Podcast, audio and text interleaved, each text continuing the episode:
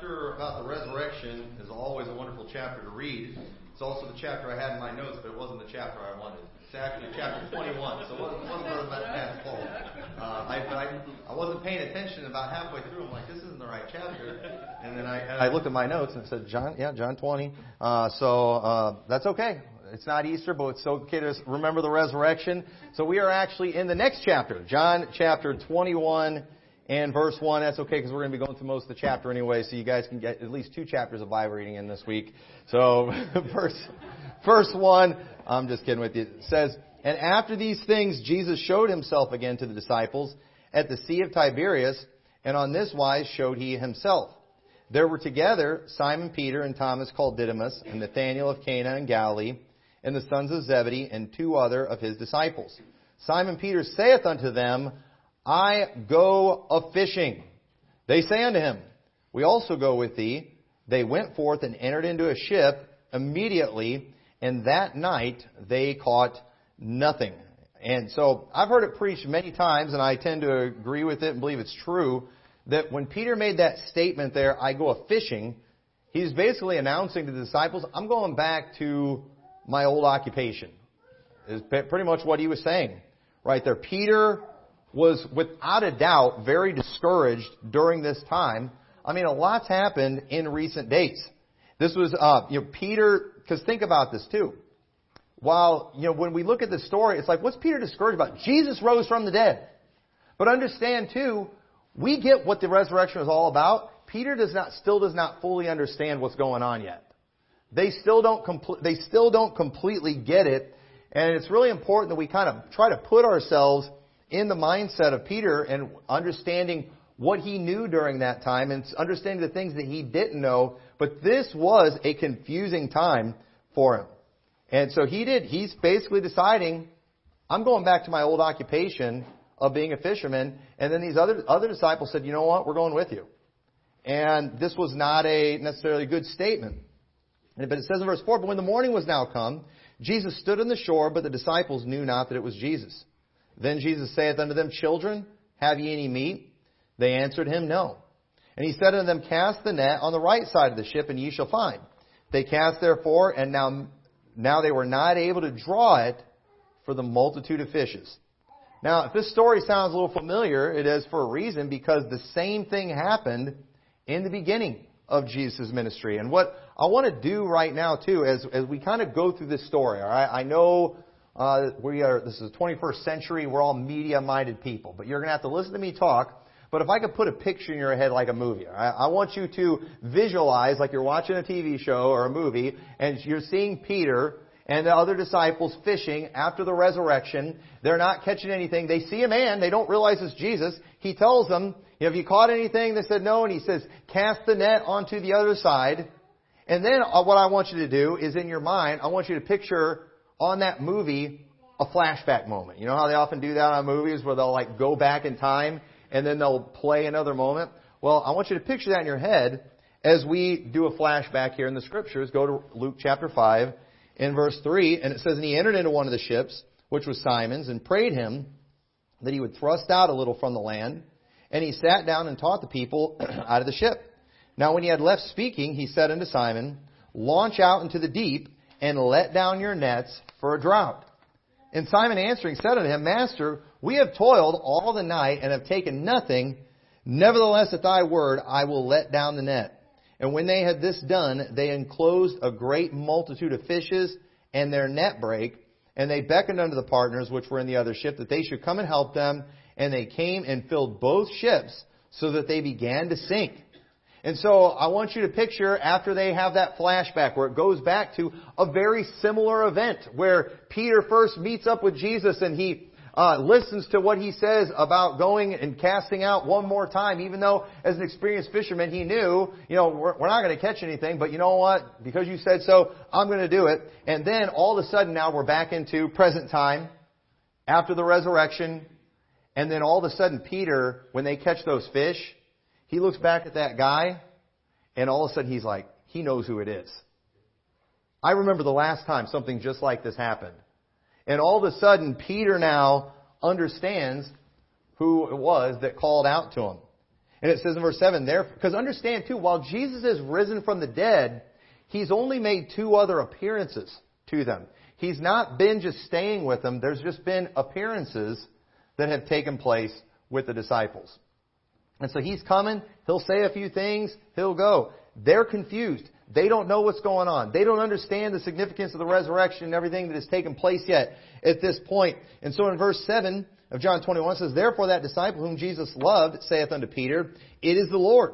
Now when Simon Peter heard that it was the Lord, he girded his fisher's coat unto him, for he was naked, and did cast himself into the sea. And notice Peter's embarrassing state that he's in when Jesus shows up which might have caused another flashback. I want you to pick, so Peter all of a sudden, he's like embarrassed because he's not wearing enough clothes. You know, he puts his fisher's coat on him. He jumps into the sea. I think part of that too, he, he was going, he was, he wanted, he was anxious to get to Jesus.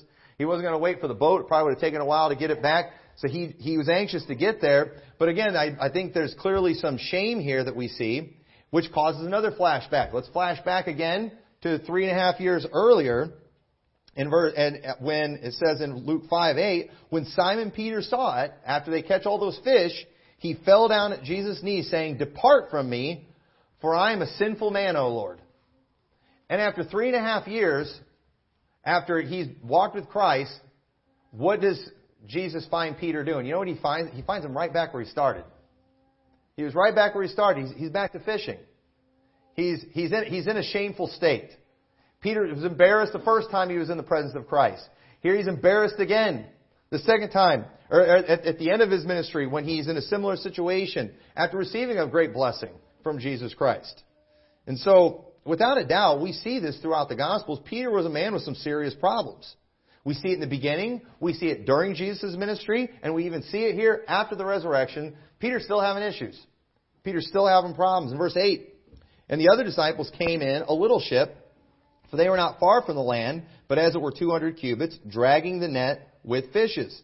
And as soon as they were come to the land, they saw the fire of coals there, and fish laid thereon, and bread. Jesus saith unto them, Bring of the fish which ye have now caught. Simon Peter went up and drew the net to land full of great fishes, a hundred and fifty and three. And for all there were so many, yet was not the net broken. Jesus saith unto them, Come and dine. And none of the disciples durst ask him, Who art thou? Knowing that it was the Lord. And right there is another proof that they were all Baptists because they got together and they said, "Come and dine." So that's just uh, for for all them other uh, religions out there. It's one you can have in your pocket for next time. But anyway, verse 13. Then cometh then Jesus then cometh and taketh bread and giveth them, and fish likewise. And, this, and it says, This is now the third time that Jesus showed himself to the disciples after that he was risen from the dead. So three times. Now, Jesus has appeared to disciples, but they, they still don't fully understand what they're, what's going on. They still don't fully understand what they're supposed to do. The go ye into all the world has not been given yet at this point. So they're in, a, so they're in a, they're in a weird situation because think about it. Three years earlier, they had forsaken all. They left their nets to go follow after Christ and to be fishers of men. But now, they're that last week of Jesus' life was a pretty difficult week. They didn't even want to go to Jerusalem because, like, if you go to Jerusalem, you're going to die and we're all going to die. That's what they were saying. And then what happens? They go to Jerusalem. They're thinking, in their mind, Jesus is going to set up his kingdom. They're going to rule with him there during that time. They've got all these expectations in their mind. But what happens? They get there. Jesus is rejected of the Jews. He's arrested. Peter tries to help for a little bit and tries to cut off a, uh, the head of a soldier, gets his ear, and then Jesus goes and heals the man's ear, tells Peter, put away your sword. They that take the sword are going to perish with the sword. Peter then goes on, follows Jesus afar off. Three times he denied Christ after he told him he wouldn't. Nothing went the way Peter thought it was going to go. Absolutely nothing went the way Peter. When Jesus originally told Peter, I'm going to be delivered in the hands of sinful men, and I'm going to be crucified, and I'm going to rise three days later, Peter began to, he took Jesus and began to rebuke him. And Jesus had to tell Peter, Get thee behind me, Satan, for thou art an offense unto me.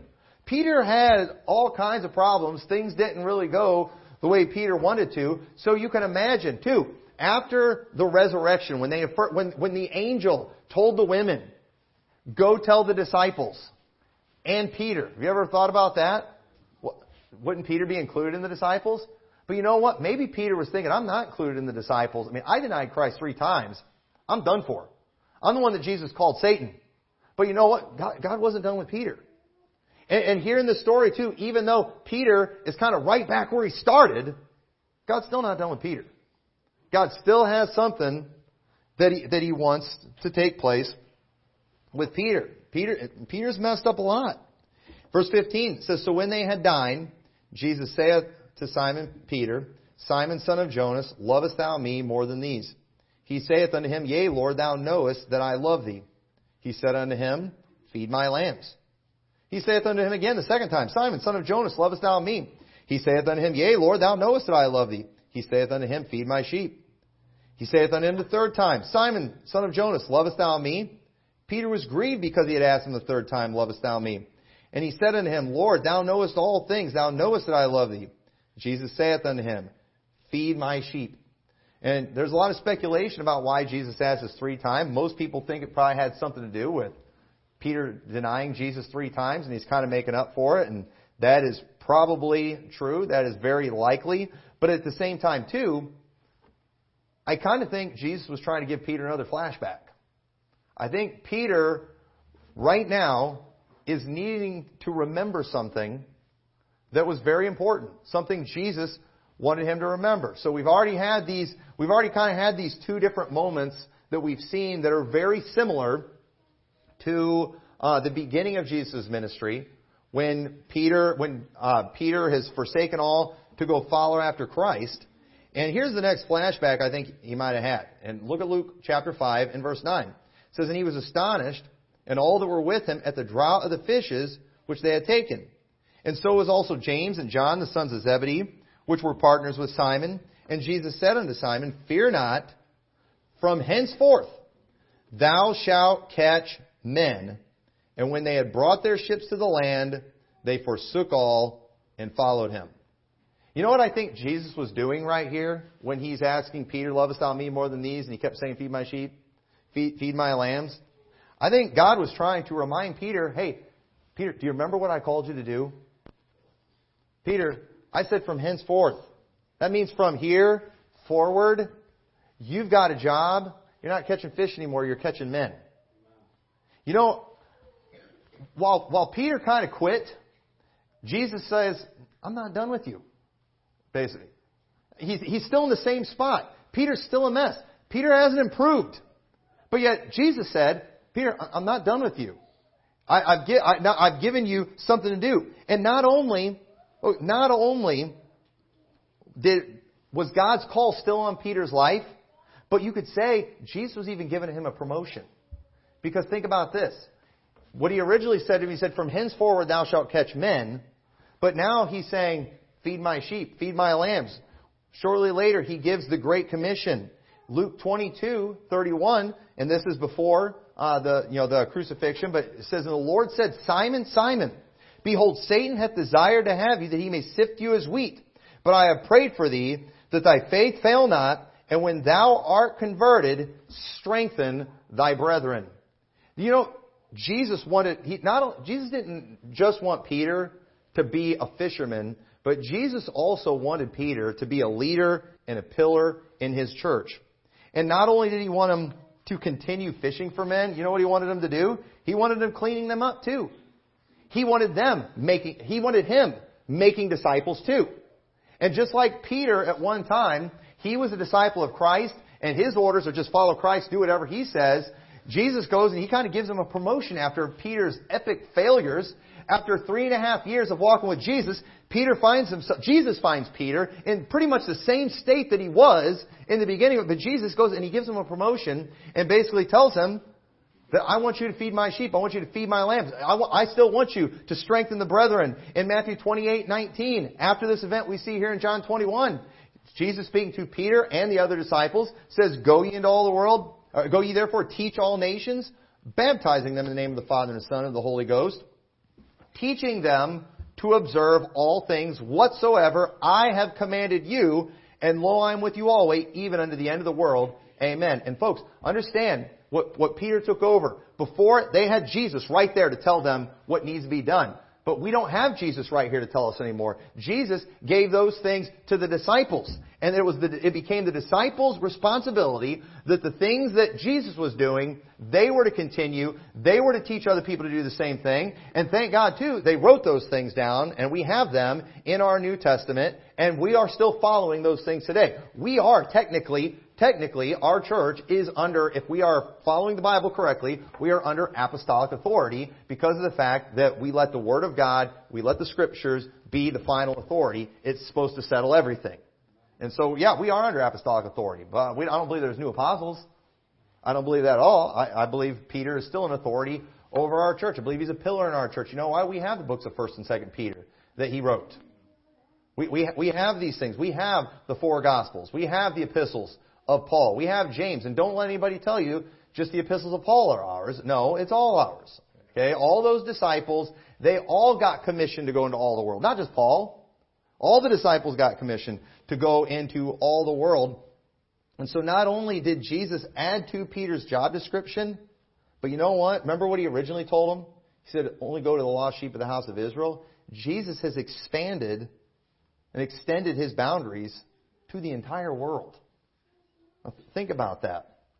Now, there's some personal application I want us to make in this too, and, and, and I'm you know and I'm going to make some personal application in my life too, and at the same time, I I I don't want you to take this as I'm just talking about myself right now because of this, at the, you know, things that I'm dealing with right now. All of us as a church are dealing with. So while I, you know, while I'm mainly speaking for myself right now and thoughts and things that I'm feeling and dealing with, uh, I have no doubt many of you are feeling the same way too, and you know, and uh, and I hope this will be a help to you because this is you know this is something that uh, I'm just preaching for myself as much as anybody else today. But something we need to realize is, like Peter, all of us are going to face times of discouragement. We're going to face times where we feel defeated. We're going to face times where we feel like we're ready to quit. We're going to face times where we feel like we failed. We're going to feel like God's done with us. Peter felt every one of those things. And you know, when we go and we look at Peter's track record, you know, you can make a pretty good case for it, can't you? But for some reason, Jesus wasn't done with Peter. Okay, I, I can't explain that, but Jesus wasn't, he wasn't done with Peter. But, and you know what? We might often feel like we even failed God too, but God's probably not done with us. And the reality is, Peter was pretty sorry in the beginning, middle, and end, definitely in the end of Christ's ministry but remember how those two different times Jesus caught a multitude of fish at the word of Christ. He also caught a multitude of men at Pentecost when it was God's time. Because think about it. It's only like 50 days later in Acts 2, we have Peter, the same guy. Peter in Acts 2.38, when filled with the Holy Ghost, keep that in mind, when filled with the Holy Ghost, then Peter said to them, Repent and be baptized, every one of you, in the name of Jesus Christ for the remission of sins, and ye shall receive the gift of the Holy Ghost. For the promise is unto you and to your children, to all that are far off, even as many as the Lord our God shall call. And with many other words did he testify and exhort, saying, Save yourselves from this untoward generation. Then they that gladly received his word were baptized, and the same day were added to them about 3,000 souls. You want to talk about catching a multitude of fish right there, or a multitude of men. You know what we, you know what we see all of a sudden happening here with the same guy who after three years is right back to where he started, right in the same sorry state that Jesus got him. All of a sudden now, when this guy gets filled with the Holy Ghost, he's catching a multitude of men like never before. I mean, folks, we're still talking about that catch. We've all got our fish stories. None of us have a fish story like this one right here, or a soul winning story like this one right here. He got 3,000 people saved. What, what was the difference? Just like the reason he caught that multitude of fishes in the beginning of Jesus' ministry, the reason he caught that multitude of fish at the end of Jesus' ministry was because Jesus wanted him to. That was why he did it. He caught those fish because it was, it was God's will. The only reason Peter got three, that wasn't, that, you know what? I've studied preaching and I, I did homiletics in college and all that. That wasn't an impressive sermon that we see there in Acts chapter 2, but it was full of power. God was in on it. And as a result of that sermon, 3,000 people got saved and launched a movement that we are all still a part of today, that we are still, we are still enjoying the effects and the benefits of those things. And let me tell you something. Technically, Peter quit, but thankfully Jesus didn't. And let me tell you something. You know, I, have, you know, every one of us at some point in our life, you know, we, you, you sit around and you just imagine what it would be like to just, you know, go live on an island somewhere and to just, to go just quit and just leave everything. And I, I've often thought, you know, what, what would the luxury of quitting feel like? I mean, it just, it seems magical, right? But it's just like, but at the same time too, you never really think about quitting. But let me tell you, there was several times this week I just felt like I go fishing. Like that, that was kind of how I felt. You know, I, and the truth is, you know, while we've all had those things cross our minds before, this week was the first time in my life where it ever really gave me a good feeling thinking about quitting. Where there's been times when you think about stuff like that, my pride won't even let me. You know, because it's like, I don't want to quit. People think I'm a quitter. And they'd be right. But at the same time, you know, you, you worry about what people think. You know what? I, I got to a point where I was like, I don't care. I, I really don't care. You know, this, you know, stuff's not right, stuff's not fair. I've messed up. It's just like, you know, I, I was asking Lord, Lord, I, I love preaching. I love studying the Bible. I love teaching. But you know what? And if I just may be fully transparent, sometimes, sometimes I hate pastoring. I just, but it's just, it's part of it. I, I don't, I don't particularly enjoy it. And I was thinking about just, man, you know how nice it would be to just go back to being an assistant pastor and just be the guy that has the pastor's back all the time and, you know, you know, you can always pass things on to him and just, well, you know, it, it sounded good. It, it, it, it felt good. And, you know, and, and I don't, I don't want to stand here and like talk about how I was trying to beat myself up because I'm not looking for anybody to tell me, no, you are, you know, I don't, I really don't want to hear that, okay, because it's just, it, it doesn't matter, okay? And just, just, you know, to the people who praise you the most are usually the ones that stab the, you know, knife in your back the deepest.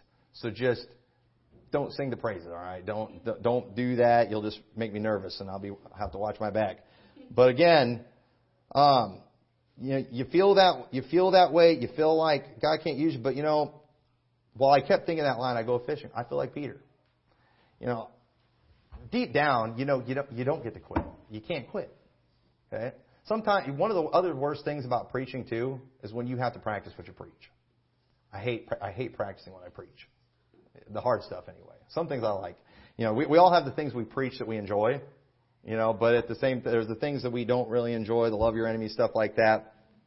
But, you know, too often, uh, you know, we find, because, you know, here's the thing too, you know, for, for a couple years, we've just, there's been a negative spirit here that just been trying to figure out what's going on, trying to figure out how to fix it. The one really positive thing that we've always had going for us in this church is a very positive spirit. I mean, you know, even when we didn't have that many, you know, that many people and not not many ministries and things going on, it was always a positive spirit experience. Sunday is always the best day of the week. You know, you'd hear pastor talk about just kind of the Monday blues and all that kind of stuff, and I'm just like, man, you know, Sunday is my just my high day. You know, and you know, because the talk, you know, and I don't know if you understand what that is, but again, if I may explain that, in what, what pastors mean by that is sometimes they just feel like on Sunday they was just fighting a battle the entire day, and it's just like the next day they're just nursing their wounds. And th- that's not really been what I've had, I've had to deal with here for you know for the years. But again, it's just been stuff that's just like, man, you know, you're trying everything. Without a doubt, I mean, I I I have worked hard. You have worked hard as a church. Without a doubt, our church has been working hard for the last couple of years. We're doing a lot of stuff. We're, we're working really hard, but you know, too often in life we find ourselves toiling all the night. Like Peter was. They toiled all the night, but they weren't catching any fish. Toiling all the night because you know what? They were toiling without Christ. We, if, if, if we want to actually be successful at what we do, we, we need to work, but we also need to make sure Christ is with us. We've got to make sure he, we are in God's will. And while a lot of people have written church, written books on church growth, well, I've gone to all the big conferences and I've listened to the preachers. Let me tell you how I grew my church. You know, at the end of the day, when it comes down to it, God did it. You know, there's no formula. Eh, there, there's no, there's no model. I, you know, I, I've I've looked into all that stuff. I've tried all that stuff. Every preacher that succeeded, they all have a different story. At the end of the day, what it really comes down to, if you want to find a common denominator in all the stories, God got in on it somewhere. That's all there is to it. And that that is that is the key. You want to know why Peter caught all those fish? It wasn't because he cast the net on the other side, because that was a better side to fish from. No, it was because Jesus wanted him to cast on that side. Jesus wanted him to catch a bunch of fish. And when and when he did that he succeeded. And let me tell you something. You know, what we've got to make sure we don't do is, or, is just work without Christ being in on what we're doing. We did, we, we hit a brick wall. We hit a brick wall. And, and folks, all the years we've been here, we've been working. All the years we've been here, we've been toiling. The hours have been put in without a doubt. And I would say too, even the last couple years, far more hours have been put in. But at the same time, it's a brick wall. Why is that? I th- it's because something, you know, something's wrong. It's because Christ isn't there. Christ isn't, you know, give, giving the orders. Christ isn't the one behind things. And it, we're, you know, folks, we're wasting our time. You know, there are, just, there are just some things that can't work. If we're going to try to go forward, if we're going to try to do things and we're just not going to do it God's way, we are not going to have the Holy Spirit present. We are wasting our time. I don't care what we do. We can go, we can all go read the latest books I, I could go read the books on how to be a perfect pastor. You can read the books on how to be a perfect church member. We can follow those things blindly. If God's not in on it, it won't work. God's not in on it, it won't work. And so just because without Christ we can do nothing, it doesn't mean we do nothing. Uh, that's what a lot of people, I'm just sitting around doing nothing waiting for God to do something.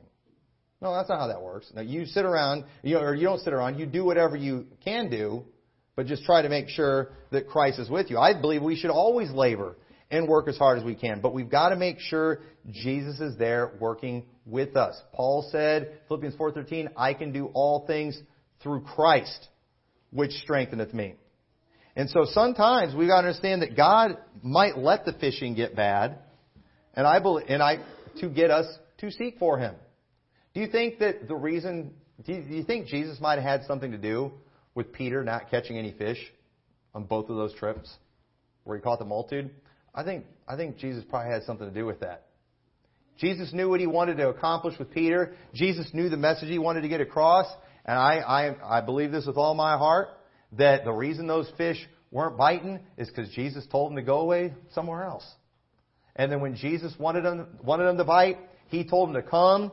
And when God's will, when it was God's will, they enclosed a multitude of fishes and what we need to do when, when these things happen, we have to seek God's face. We have to find out what He wants us to do. We have to check and see, is He here?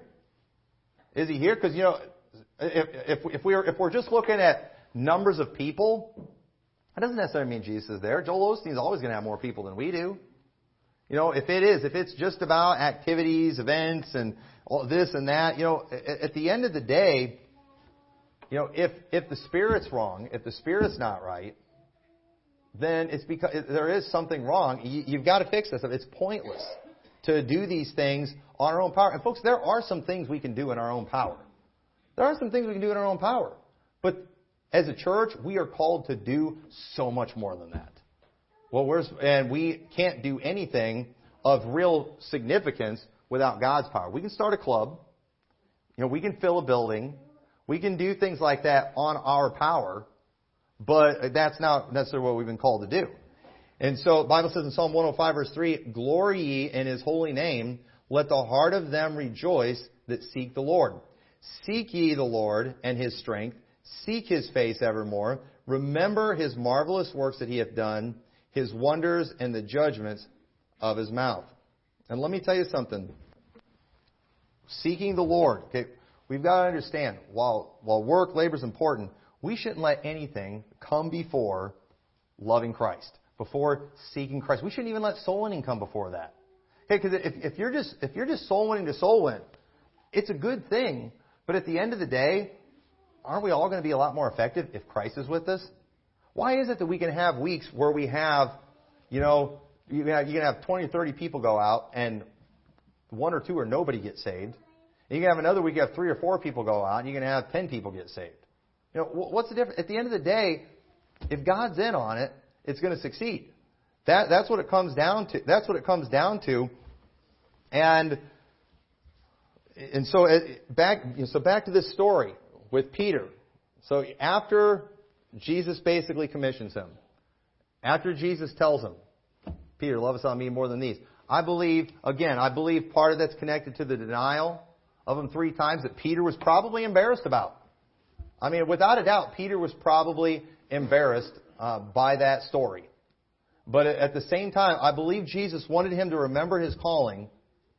And while Peter, without a doubt, got some people saved during that three and a half year ministry with Jesus, you have to wonder what was going. And, and I'm, I'm I'm speculating here, and I'm probably technically, you know, I, I'm probably wrong about what was going through Peter's mind because of the fact that he was filled with the Holy Ghost when this was taking place. But if we can just think about carnal Peter right now, Okay? If we can think about carnal, unconverted, not unsaved, but unconverted Peter right now, who it's only been like a month, a little over a month, since he's denying Christ, since all these things happen, since he, even after Jesus rose from the dead, Jesus catches him out fishing naked, and you know, he's embarrassed again after all these things. And, and even after Jesus tells him to feed my lambs thing, we didn't take the time to read it.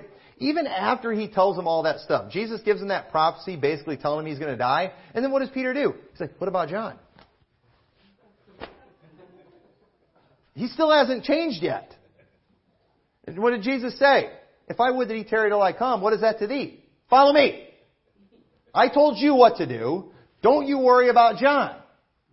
Follow me, is what he told him to do. So folks, this is this is, this is still Peter. That same Peter when all of a sudden on Pentecost, he gets filled with the Holy Ghost, he starts preaching, and I don't know how long he stayed just like, just completely filled with the Holy Ghost, all, all that. But when those 3,000 people started getting saved, as those 3,000 people are getting baptized, if we're watching the movie, you know, and we're, uh, and, you know, picture Peter standing there outside the temple area, preaching to this, this multitude of Jews, preaching to thousands of Jews, trying to catch some, always struggling. I mean, they only had 120 people after the ministry of Christ. What do, what do we see Peter? You know, I can just picture Peter just watching all these people coming forward, watching all these people accepting, believing, watching all these people get baptized. And in his mind, I see two flashbacks going on at the same time of him pulling in the multitude of fishes. And, be, and remembering that, you know what? This is my calling. This is my job. I'm a fisher of men. This is who I am. This is what God has called me to do. And even though Peter had a terrible track record, made a lot of big mistakes, we just saw Peter have the best catch of his life, have the biggest success of his life. And let me tell you something. Any of us, we can find ourselves, we're going to find ourselves looking at ourselves like, back to where we started. Go, going, I'm going backwards. Uh, I'm, I'm not getting anywhere. I'm not learning anything. I'm, I'm still sorry. I'm still pathetic. And we can, we can just beat the tar out of ourselves. And it's probably the devil beating the tar out of us. You know, it's, it's just, it's, it's the devil influencing us. Well, we, we can t- tell ourselves all these things. We can feel all these ways. But just understand that if you're still saved, and we do believe in eternal security here, that you do have a call in your life to be a fisher of men. And without a doubt, I know I have a call in my life to be a fisherman. I know I have a call on my life to pastor this church. I know that's what God I know that's what God wants me to do. And even though, especially this week, there were times I just it's just like, why? Just you know, why in the world are you going to use me? You know, I look at this story and it's just like, you know what? I, I believe that if I can just get over myself. I believe as a church, if we can just get over ourselves, if we can get our eyes on Christ, I believe we can have the biggest catch that we've ever had. I, I know that's the case. I've, I've, I've experienced, I've been there in churches that have dealt with splits, and it stinks. Man, it stinks. But you know what? They've gone on to become better than ever. Yeah, you hate seeing the casualties. You hate seeing you hate seeing the hurt. It kills you, and especially as a pastor too, because again, you know you're kind of responsible. You, you feel like you caused it. You know, you, you know, you feel like everything's your fault. It's, it's embarrassing. It's humiliating. But you know, I'm, I'm just going to say right now, I, because, you know, there's no point in not being, uh, having any pride and putting it out there. But you know, we're dealing with a church split right now. We might as well just admit it. And it stinks. And you know what? I, I just decided this week, like, you know, I'm not going to worry about saving face or anything like that. I, I texted, and I, I, I got to be careful saying every because I could have missed somebody, but I, I went through my phone and godly pastors that I know care about me. I I t- text them, uh, let them let them know. I need your prayers today. Our church needs your prayers. We're dealing with our first church split that we've ever had, and, and it stinks. And you know, and I'm I'm thankful for I'm thankful that you know many of them uh, reached out to me, just reminding me of something I always knew. Part of pastoring a church. You know, we, we've all dealt with it. It stinks. It, it never feels good. But at the same time, too, you know, they're all giving me their stories about their multitude of fish they're catching later on. The great things that God has done. And I know that, you know, we're still kind of in the middle of some of the, the battle and things, and there's, you know, foolishness going on and uh, drama attempting to be made and things like that. But you know what? Uh, some of that's going to hurt. Some of some of it's going to hurt, but I'm I'm 100% confident. And this is this is what I had several pastors tell me too. They said, if if your people will endure this, and they said, and many might fall out and flop out because stuff like this stinks. They said, they said, if they'll endure this, this will strengthen them like they've never been strengthened. And you, you will have way better church members than you had before in, in, in all of you, is what they said. It, it, it, will do that. It will strengthen their faith. And, and you know, I know that.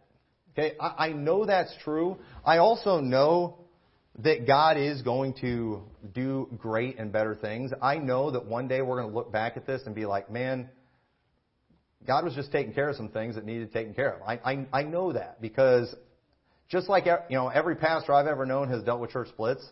They've all seen the other side of this too. Okay, I, I, I you know I, I know that for sure, but at the same time, you know, I'm not. I don't know where everyone else is. I don't know where your heart is. You know, with my children, I don't know, you know, they've not seen that. They've not seen this yet. But they need to. And that's that's why I I did the most I think effective thing I could do is I got godly people. We got we've got a lot of people praying for our church today. And I told them I said I you know I've got faith, but God, God has to do something. And if He does, it's going to be good. And He, and he is. I just don't know when. You know, I, I wish I had all the answers. I wish I could just get up here and tell you uh, th- this is how it's going to play out. We're gonna we're gonna go through this. We're gonna get our spirit back, and the Lord's going to start doing things. Uh, and, and it's going to happen I, I don't know how it's going to happen, but it's going to happen. I just, I just, I just hope there's no uh, other casualties in the meantime. And so, um, I'm just here today to say, while this week I was thinking I go fishing. Right now I say I go fishing, but I'm going fishing for men. I'm, I'm going. God is God's not done with me. I don't believe He's done with you. And if God could do even greater things with Peter after after all that, I think he I think he can do the same thing. I know he can do the same thing with us. And so, with that, let's pray. Dear Lord, I thank you so much for the comfort we can get from your word. And Lord, I thank you for the comfort that can only come from the Holy Spirit. And Lord, if we could get a double portion today, that would it's absolutely necessary. And as a pastor, you don't you don't ever want to people to see uh, weakness or vulnerability or anything like that, but uh, may, maybe maybe that's what we need so our church can figure out it isn't even about me anyway, it's about you. And so, Lord, uh, I pray that through all these things that um, maybe the church will look less at me and look more at you. And Lord, we we look forward to seeing what you're going to do.